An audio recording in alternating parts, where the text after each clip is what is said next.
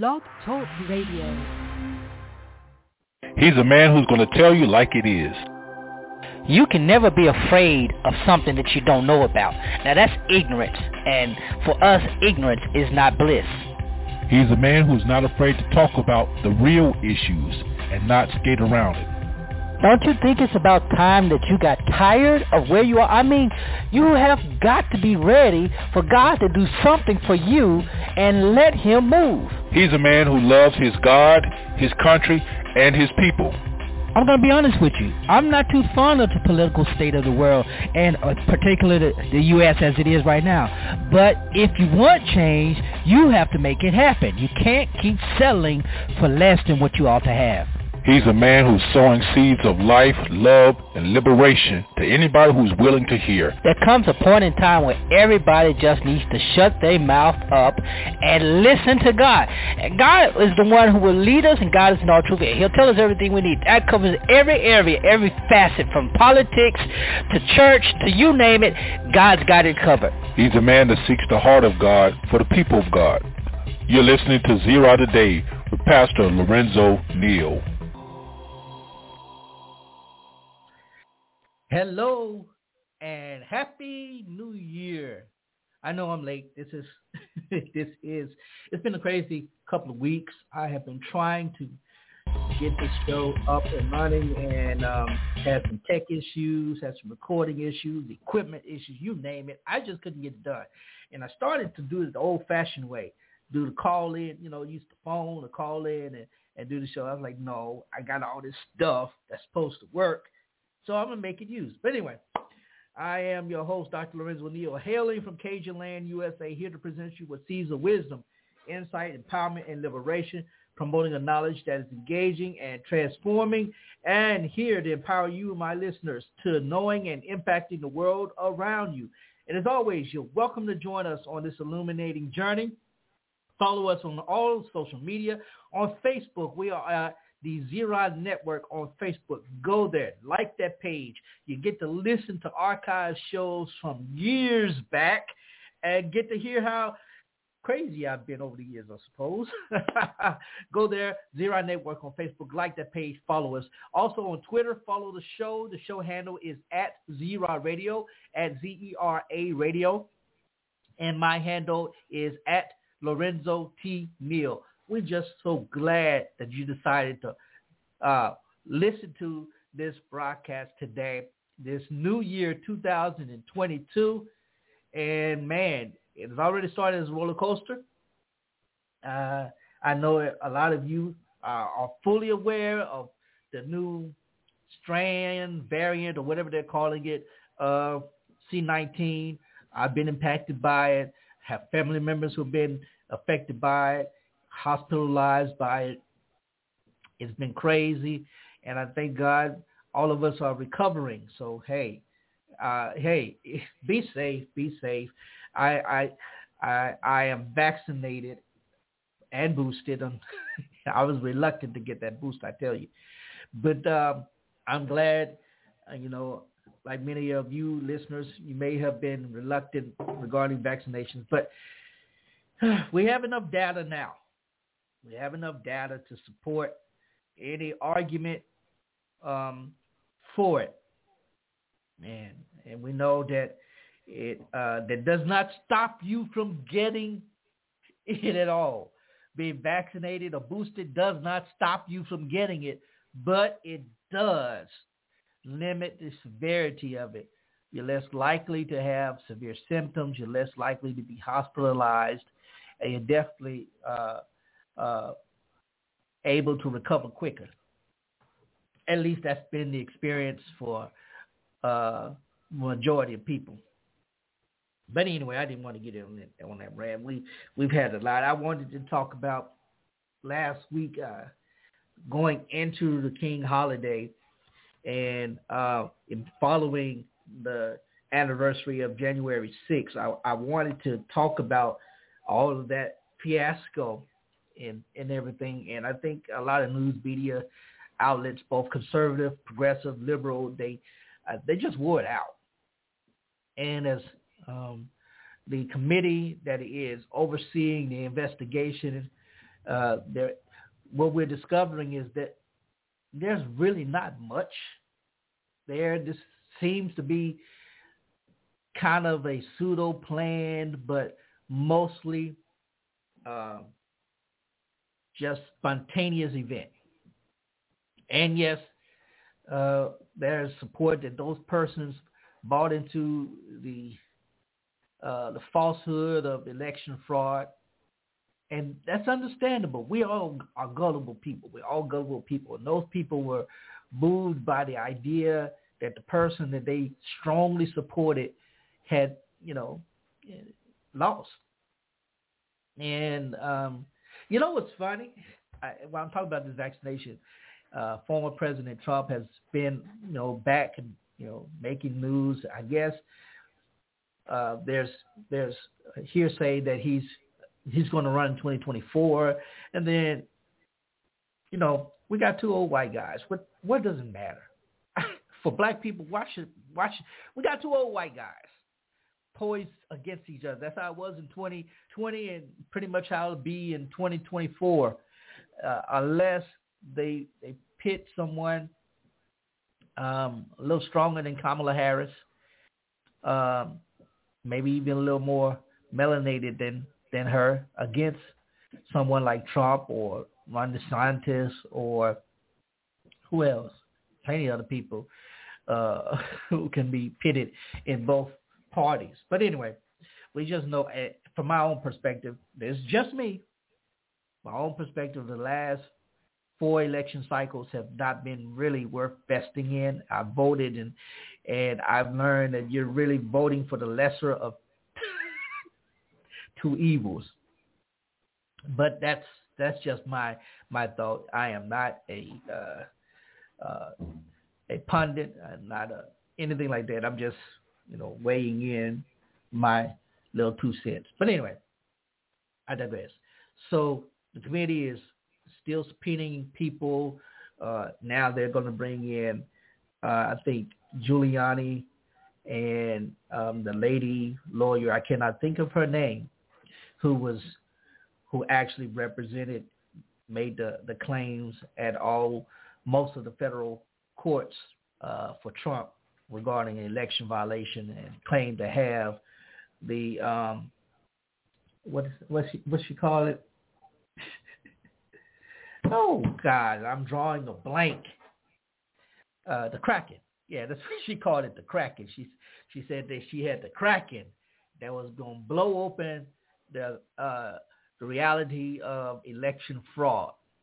But anyway, they're subpoenaing them and other Trump um, supporters, and it's really just honestly, we're paying for this committee to come to a, a a conclusion that we already know.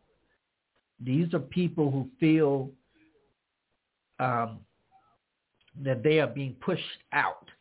And, and, that's what this really is. This this is what it's really about. These people feel that they are being pushed out, and President Trump, former President Trump, seemed to have given them voice, right? Uh, and I'm not just talking about those persons who uh, ascribe to supremacist views. Uh, not talking about that. I'm just talking about common blue collar American, black and white, moderate and independent, and even some progressives. They they they bought into the voice that they seem to have through President Trump, and they saw what was really happening under his administration. You know, when you looked at the numbers and you saw unemployment, especially in black, you saw what he's doing for the HBCUs.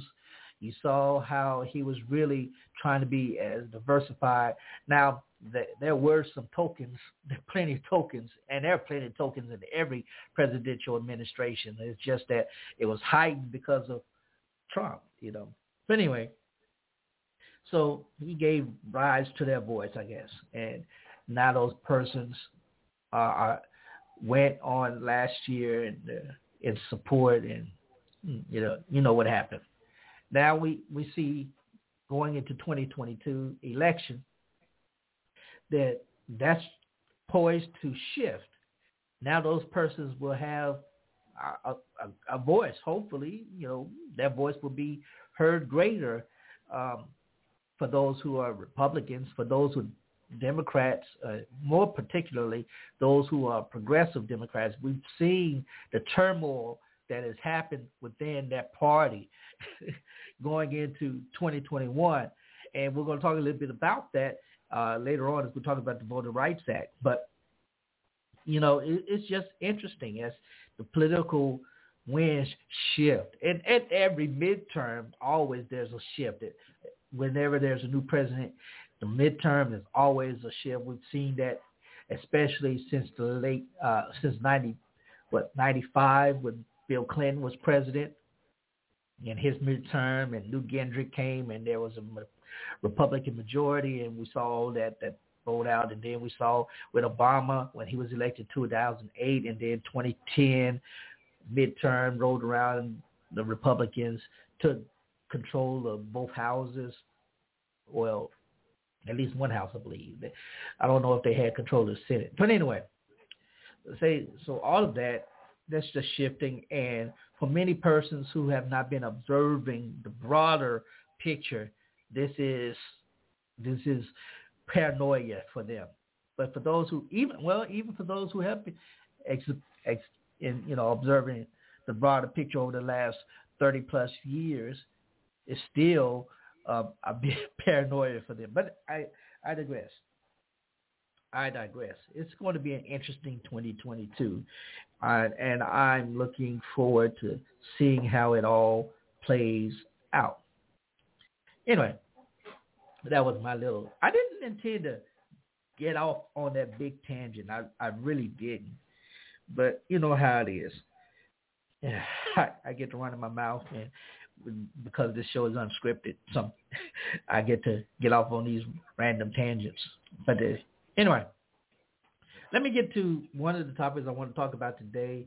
And there's so much that I, I really, I really wanted to get in because, uh, like I say, I'm behind, and I'm trying to play catch up when it comes to all of the headlines and um, uh, stories that have been trending uh, I didn't talk about Meagan Good and um, her husband divorcing.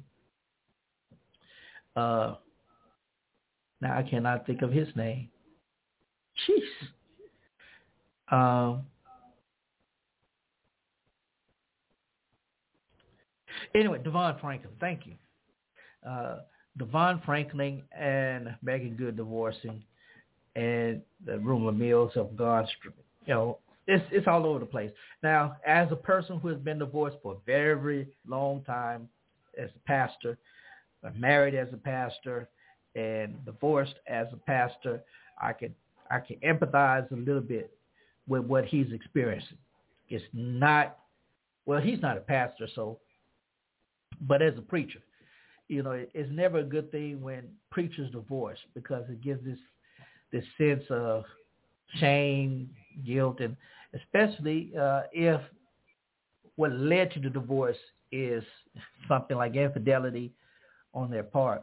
But in this case, with Meagan Good and DeVon Franklin, as far as we know, there is no infidelity, but uh, we basically have uh, garnered that it is what we in the church call unequally yoked. They were unequally yoked.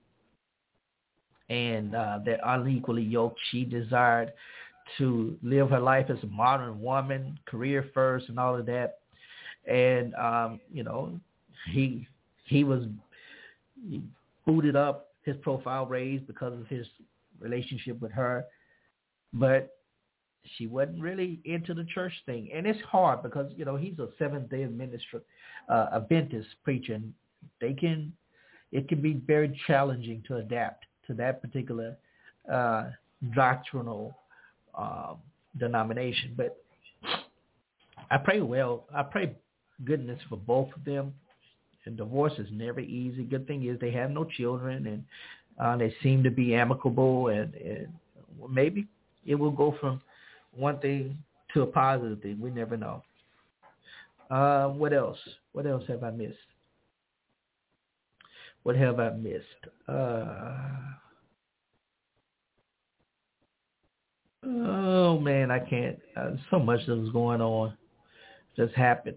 Um, I usually get a lot of my stories from the Old Black Church blog post. Um, Ann Brock, and I tell you, it's full. You have to go visit her site and get a lot of information. Sometimes I even listen to um, YouTuber Larry Reed. Uh, he has a show called Larry Lee, Larry Reed Live, and you know, church gospel stuff too. But there's a lot of things that um, uh, I thought I wanted to get into. But we'll we'll get into it in a minute. But let me get into let me let me get two things that happened over the weekend that made national headlines. Uh, the first thing that happened was a a person entered a synagogue in Texas, in Colleyville, Texas, and held congregants there hostage for hours, eventually uh, allowing them to be released, but with um, after they were released, he was later killed by uh, law enforcement. And he was identified as a British citizen who came here to the States. And he came into the States legally. He, he was, uh, some reports say that the British had him, you know, they had him profiled, but the states did not have him profiled. He came in legally. He was supposed to be in the New York area somehow he managed to get from the New York area all the way down to Texas. And his demand was that uh, a particular person affiliated with Al Qaeda and other terrorist organizations be released. This is a, this is a lady, and I, I'm not even going to try to say her name, massacre her name. But anyway, she uh, she's in a federal prison down in that area, and and he was demanding that she be released.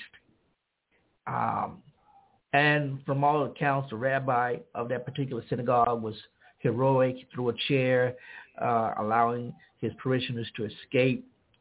Um, and the hostage situation, uh, like I said, ended with the uh, hostage person um, being being being killed.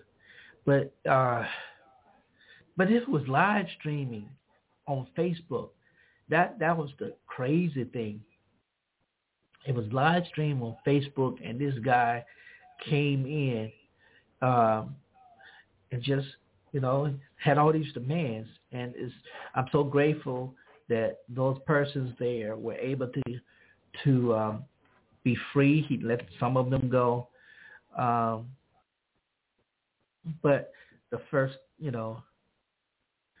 Uh, the, the, the good thing is that um, people acted swiftly, including the, the, the rabbi. And um, uh, that's that's one thing. The other thing that happened, as you may have seen, is Pastor Mike Todd, Michael Todd, who pastors a church in um, the Tulsa, Oklahoma area, a mega church there. And pretty, um, he's an author and a pretty popular uh, young pastor, and I do mean young, you know, both young and past in age and pastoring. Uh, and he he did a sermon and he used the illustration and he used the text in Matthew 8 where Jesus uh, uses spit to put on the, the blind man, and God gave his sight. Well, in the clip, and I was trying, I had the clip ready to play along with some other clips from um, Charlemagne the God of, of the Black Breakfast Club. They played it, and he they did some, you know, they had a conversation about it, and I had that clip all ready to play, and so we could, you know, I can give my reaction to it, and boom, it would not work. I mean, it just just didn't play, and I'm like, ah. Anyway, so Pastor Michael Todd in the clip that has gone viral, and the apology that has also gone viral following the uh, clip, he has his brother on stage, and again going through this illustration of Jesus putting spit. He spits into his hand. He takes the spit that he spit in his hand and rubs it on the brother's face. And you could hear, you could hear like Ugh, from the crowd, and you could see if you could actually see the video, and you can probably find it anywhere online right about now. How how even the brothers like, man, why you just you just did that for real, for real? and then what makes it worse, I believe what really makes it worse is the fact that the illustration that he was trying to prove did not tie in contextually with the the story, the narrative in the actual scripture. And when you read the actual scripture, you know, this man was was crying out for God. Um, hold on, let me let me pull it up real quick because it, it's it's interesting. And first, I am by no means condemning Pastor Todd. I've been a young pastor, and I have used poor illustrations on more than a number of occasions, and I, I trust me. I know what it's like when you have you're trying to do as much as you can, and you you really want uh, you really want people to to get it, and and I think I gave the wrong scripture. You know what? Uh, you really want people to to grasp the word of God, and illustrations really do work really do work. Uh, um, and um, when when they do work, people are benefited from it. And over the years, I've used a number of illustrations. Mark eight twenty three is the, is the actual scripture. Um, I've used illustrations plenty of times. Matter of fact, I've even used music illustrations. I never, I never forget one sermon I, I was preaching. Uh, I, I, I, I needed something to really draw the people in, and um, and I, I used a James Brown, James Brown uh, clip. Uh, Papa don't make no mess, or uh, something like that. Papa don't take no mess. I think that's right anyway, I used that illustration to to keep the people engaged, and they were because I knew my audience. You know, I knew they would get the reference right off, and when they heard the music playing over the PA, the first thing they thought was like, "That's somebody playing loud music."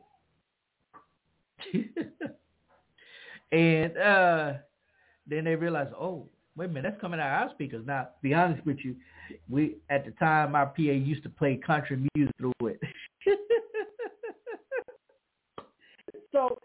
They assumed this was the be as loud as my preaching. But anyway, so the sermon is I, I said all that to say that the sermon illustration is a wonderful tool to help people better understand scripture, better apply scripture to their personal spiritual growth and development. And sometimes preachers uh, or younger preachers, you know, they they just got to go overboard with it. And I think this is one of the case. And some people were saying, well, maybe he should have used water instead of his own spit, especially in this day, though, this day of Rona. That was the uh, that was the worst thing he could have done. Uh, so it, it really begs to differ um, what could have been done, how he could have made it work. But either that's neither here nor there.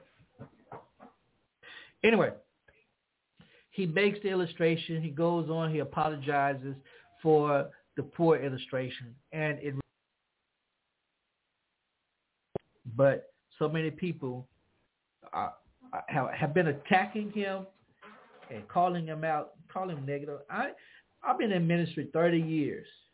30 years I've been preaching. I have preached some bomb some sermons that have bombed. And I've preached some sermons that have landed well and resonated with people for days, weeks, and even years after they have heard it.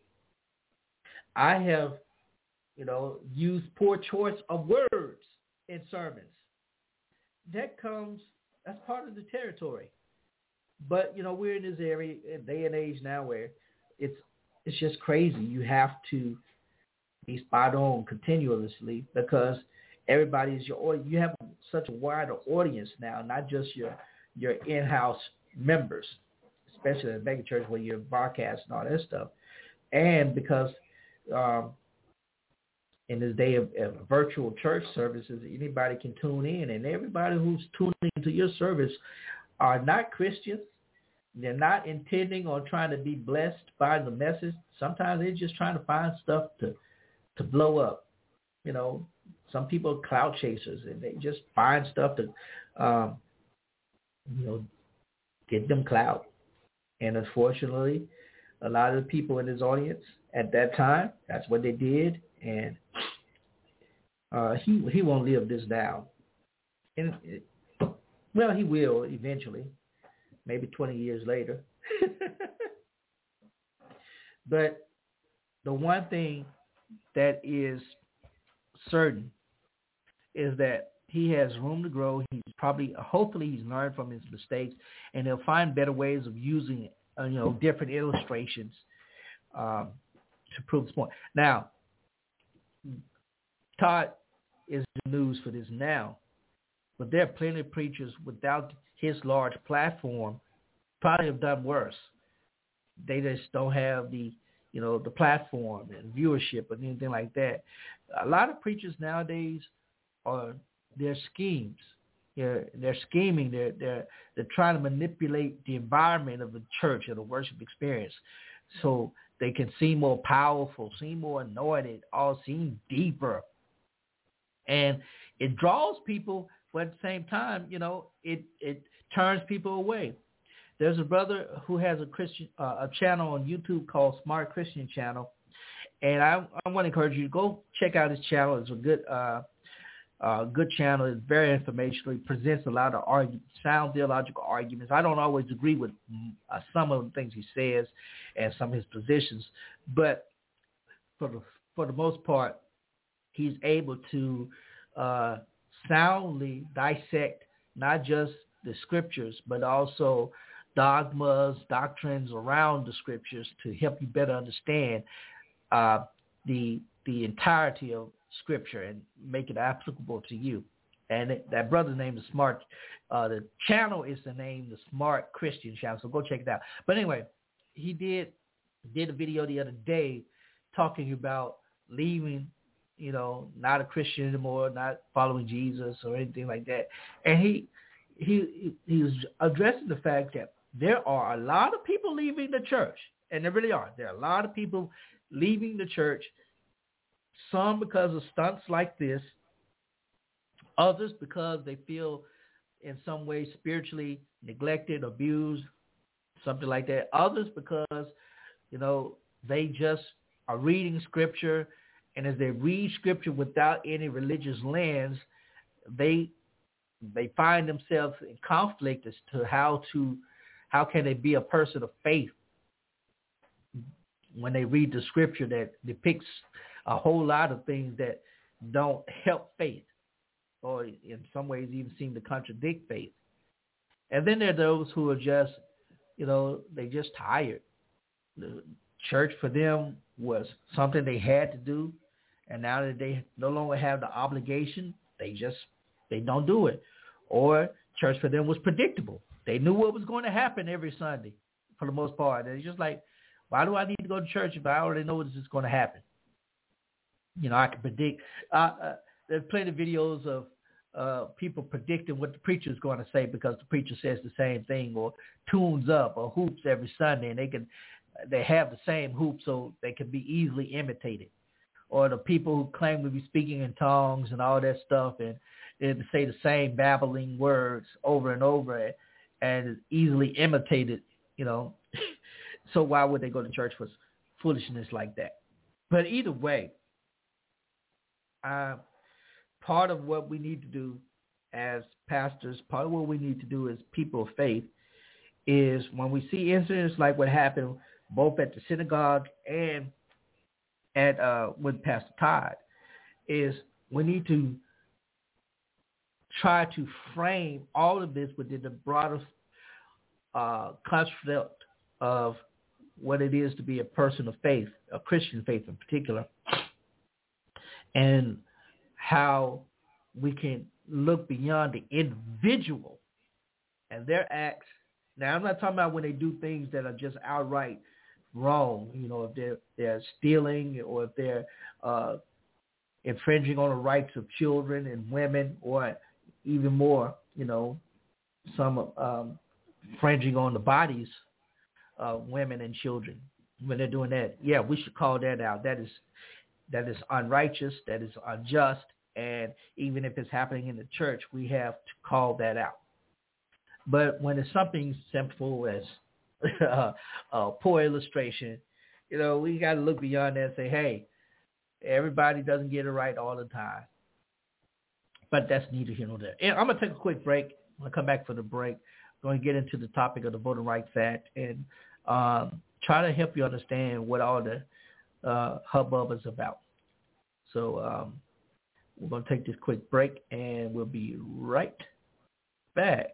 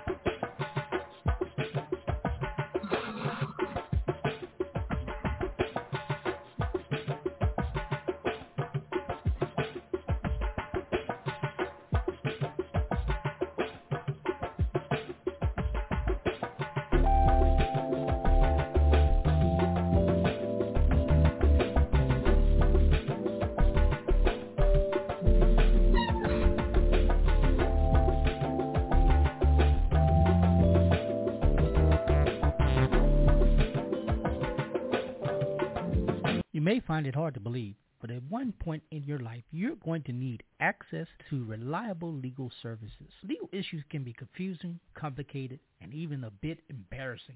That's why I joined the family at Legal Shield. Legal Shield offers the most affordable, comprehensive legal coverage available. And for a small monthly fee, I have access to Legal Shield's personal plan that includes attorneys who will represent me and provide me advice, even draft and review documents on my behalf. Not only do they provide excellent legal service, but with their ID Shield, I'm also guaranteed protection from all fraud, including identity theft protection. Did I mention to you I have so many perks and benefits that come with being a member of Legal Shield? Yeah, they pretty much cover the plan by itself. For the last 45 years, Americans have trusted Legal Shield for all their legal needs, and I'm glad that I've joined them. So give them a call. Visit their website, www.legalshield.com. I'm telling you, you will be glad that you did. So if you're not aware, I am a very, very curious person. I'm always trying to learn new things. And um, so I recently learned about Skillshare, and it's opened up so many doors for me on learning how to be a better creative person. I've learned, I've taken classes on uh, creative writing, on my podcasting, on my YouTube videos, all of that. It has come in handy. And I would strongly recommend you, if you are trying to improve on any skill that you have, and you want to go from being a hobby to uh, make it a pro, I, I, I want to invite you to go to Skillshare.com uh, Skillshare.com is where you can go to learn all kinds of things. They have workshops on everything that you can imagine, photography, videography, uh, writing, anything that you can think of, you can find it on Skillshare. So, and I'm telling you, you're gonna you're gonna really love it. It's it's worth every single moment, every single class, and you'll you'll love it. You'll great greatly enjoy it. Go check it out, Skillshare.com slash Zera Today Radio.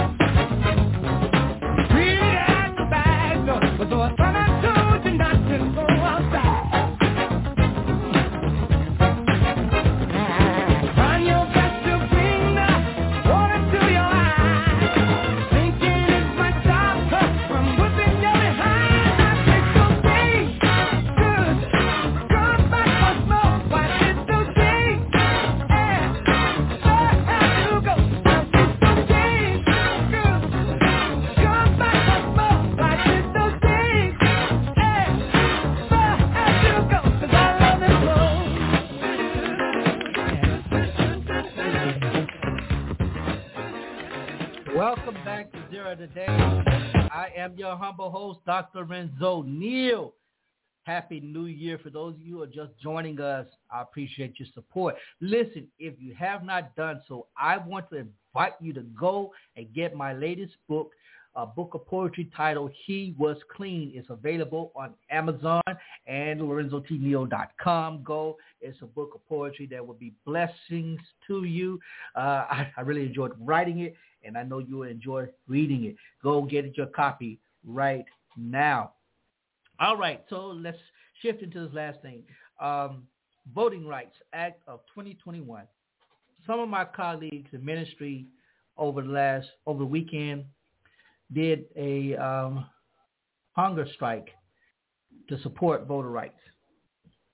Um, now, I, I understand the sentiment about it. A lot of them did that because the rhetoric that has been pushed by mainstream media is that voter rights, particularly for blacks and other minorities, are under attack. And because the Senate is not acting on uh, a bill that was passed last year by the uh, U.S. House uh, regarding Voting Rights Act, and because the Supreme Court uh, delivered a, a, a judgment uh, uh 2013 regarding the Voting Rights Act, people have been led to believe that the voting rights are, are under attack. Now, also because some states, including some moderate states, passed legislation um, that would come across as restrictive when it comes to voting. Um, and now I'm not I'm not going to lie. Uh, the Georgia uh, law that was passed regarding uh, some voter restrictions kind of was uh, a little bit outlandish for me. You know, they they they said don't even give people standing in line water or snacks because that could influence the vote. Now that is ridiculous, but they passed it it made no sense to me. Whereas other states uh, went as far as say, look, we're going to adopt voter ID laws to verify, you know, in response to all the accusations that happened in 2020, we're going to require that voters prove who they are. And to the average person, that's okay because for the most part, you have to show identification just about anywhere else you know, so why not show it when you vote? And so anyway, in 2021, the House passed the John Lewis Voting Rights Advancement Act.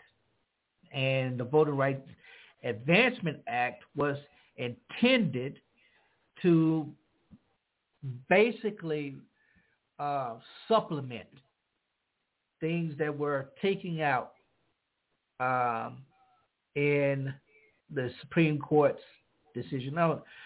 And um, add a little bit more federal quote unquote oversight, uh, revising the criteria determining which states and political subdivisions are subject to Section 4 of the original 1965 Voting Rights Act.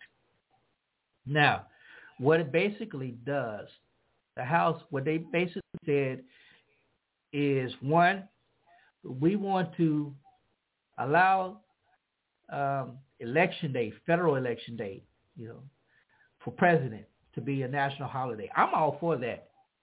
Uh, when I was teaching school, our school was a polling place. One of the schools I taught at was a polling place, and it was very difficult, very difficult for you know you know, to have the students there and make sure that they did not interact with the voters, uh, some of whom were their parents. But it was also difficult for those of us who were working to get off in time to go and vote, you know, on during for a federal election. If the polls closed at six o'clock or the polls closed at four o'clock, if we had a part-time job that yeah, especially when we was teaching, you know, you had a part-time job, you had to go to that part-time job, which meant that if you didn't vote early in the morning before work, you might not get the opportunity to vote. So federalizing, I mean, uh, national, making the federal election for president a national holiday, that's a good idea. I think anybody would be in support of that. But then they went so far as to say uh, no voter ID required for all elections. Now, this is where uh, Republicans said this is overreach uh, because uh, elections here in the United States are not nationalized. As much as we uh, believe they are, they are not nationalized because every election has both local, state, and federal in most cases, you know, sometimes on the same ballot. And uh, they're off season, you know, there's not a, a definite day for elections across the board. So some states have their, like here in Mississippi, we're in off off year election. So our governors, you know, our state officials are elected not doing every four years. They're elected every four years, but just not a, like on 2024 or 2028, something like that. No, they're not elected like that. You know, it's an off year, so it's 2019 and 2023, which you know, eh, in some cases, because people are conditioned only to vote in federal elections, they don't vote in that, you know, in state elections. The voter turnout, for most cases, at the local level you know, at the municipal level and the state level is, you know, kind of low. There's always, especially with primaries, there's always low voter turnout for primaries. And, but though we make primaries a big deal when it comes to federal elections for, for president, as, as far as who's, you know, party delegates and, know, all that stuff, super delegates, we learned about that in 2008. and stuff like that. But for the most part, uh, uh, elections are not nationalized. And even within each state, you know, there are variations of election modalities. So not every county in every state or every parish, when we talk about Louisiana, uses the same election modality. There are paper ballots, there are computer ballots, there are, you know, ballots that are scanned in. So, you know, so when you talk about, the, in this sense, it's, it's best, especially at the local level, to require that. When you nationalize it and say no, don't don't require ID, well, in the smaller rural areas where everybody knows everybody, that may work. But when you're talking about at the national level, no, nah, that won't work. The other thing they were proposing was uh, um, it does address some of the discriminatory practices, and it, it, it does seek to protect all Americans' rights to vote. But that is what happened in '65. All Americans, legal citizens, are entitled to vote. That cannot be taken away. All right? Cannot be taken away. What happened with the Supreme Court was there were states under federal mandate. You know, they had to have the, the federal observers come in and watch elections. Well, after 25 years, those, you know, states proved that they were compliant with the laws, federal regulations, all that stuff. And so basically, um, it was brought up like, well, there's no need for this anymore because they're compliant. And now people are saying, well, since the, the Supreme Court has removed that, there those states are trying to go back to that, and they're they're no longer is they're no longer following the compliance. They're making up their own rules, and more restriction so that it gives the impression that minorities now will less likely vote because they won't have the means of doing so, which is not true. They'll always have the means.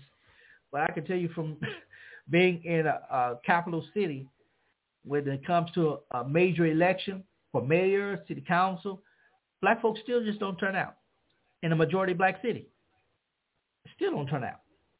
It's, it's a low, uh, low vote population. But so some some are arguing that these states, particularly southern states, because you know the South is always affiliated with slavery, uh, Reconstruction, Jim Crow, so it, it's always targeted towards southern states doing that. But really, it's not southern states, and, and most of the restrictive voting uh, laws are not in the southern states.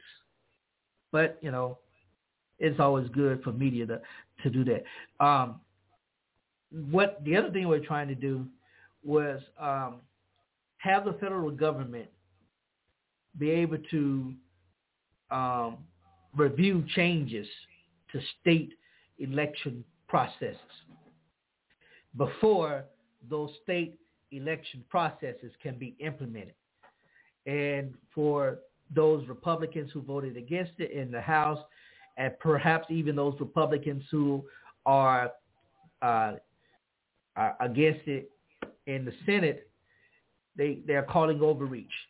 And think I understand why they're saying that, but but in 1965, this was the same argument that Southern Democrats were making uh, when this law was first proposed. That that's government overreach. You know, it, it, so it's just flip flopped. It, it makes no difference. It was here. It is almost a generation or two later, and the same thing, just on different sides. But um, they also say that this uh, would allow for uh, the prohibition. I mean, not prohibition, reduction um, to counter the reduction of multilingual voting materials in states where there's a growing um, population, his, not just Hispanic, but a growing immigrant population, a non-English speaking population or English as second language speaking population. Now, again, this is not just in the South. This is across the, across the nation. And so they're saying uh, the federal government should intervene and make sure all states provide this, which states can do. And one of the reasons we do the census is to get a better understanding of who are in our states so that we can better uh, adjust to what is needed for the citizens of the state. And um, the other thing it allows the federal government to do is like it did back in 65, um, state whether states or jurisdictions uh, can be covered for results-based violations where the effect of a particular voting measure, which includes voter ID laws, can lead to racial discrimination or deny citizens their right to vote. Now, a lot of this information I'm coming is getting from, uh, I'm getting from some straight from the uh, the House and others from uh, uh, a senator from Massachusetts who put this out for his constituents. Now, um, the reason it's stalled in the Senate is because of what we now see that's made the national headlines and uh, POTUS Biden has been pushing is the filibuster. Now, this is the confusing thing for a lot of people uh, um, because when we hear filibuster, in particular in in in in the in in government. You know, we think about this long speech, blah blah blah, so forth and so on. But the thing about it is, the filibuster has been around for a long time. It was once rarely used and then in more modern history, it has been implemented um, over a number of times. Now, the filibuster in and of itself is it's it's has been implemented, has been not implemented. It, you know, it basically just requires a 60 vote threshold, right? That means that it requires Senate is 100 persons. Uh, it requires 60 of those 100 to vote positively, you know, aye towards a particular thing. And it's not just on a bill. It's on resolutions. Well, that's a bill. But it's also on rules. And it's also on, you know, speaking, who gets to speak and all this stuff. So it's not, it's not just for, you know, right now it's only headlines because it's easy to push filibuster, filibuster, filibuster. Most people are not going to listen or, or, go and research what it is. It's just you know, well, there the Senate is is is uh, you know they won't change the filibuster. So, and it's what it is in pure essence is unlimited debate. Right? That's that's it. That's all a, fil- a filibuster is.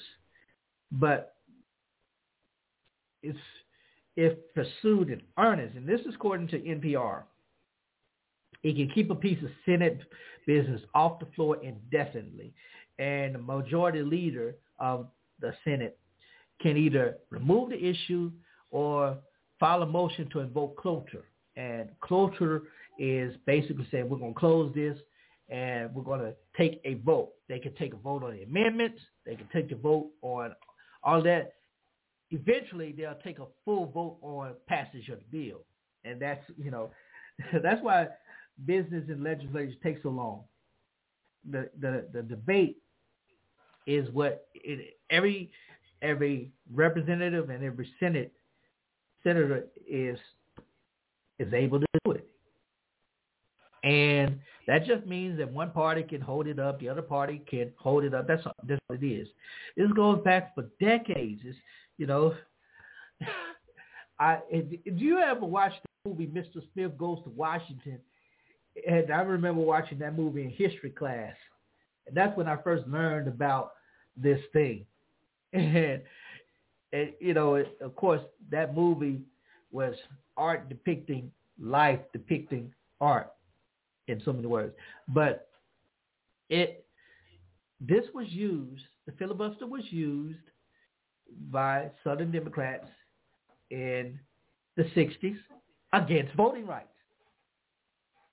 And if you believe that the Southern Democrats are now Southern Republicans, you know, the Southern strategy of Nixon and all of that, then you you you're saying that this is in the DNA of this this group of this people, right? This is in the DNA. But it's been used by Democrats under President Obama.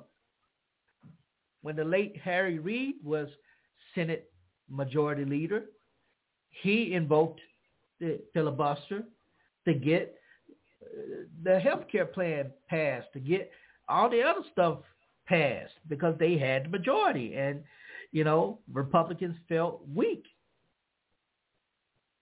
But anyway, changing the filibuster really won't do much. I, I mean, right now, the only reason that we're even talking about this is because it's the easiest way to try to put pressure on senators to act. When, you know, we already know the Senate is slow. They have a lot of things they, they, a lot of bills before them, and it's just slow. Some things make it to, uh, make it past the House and and think about all the gun violence prevention legislation that passed out of the House but stalled in the Senate. Think about all the criminal justice and uh, sentencing, sentencing reform bills that passed out of the House but stalled in the Senate. When both parties, you know, when the when the Republicans were majority and when the Democrats were majority, it just stalled. That's just how, unfortunately, it works. Right now, because there's this close, close close divide, you know, and you have these two senators who are Democrats trying to basically manipulate and get clout. They, they did it with the um, infrastructure bill, and they're doing it now with this with this bill. Um, it, it it's, it's just it's crazy. But anyway, I, I wanted to say all of that to, to remind people that voting rights are not under attack.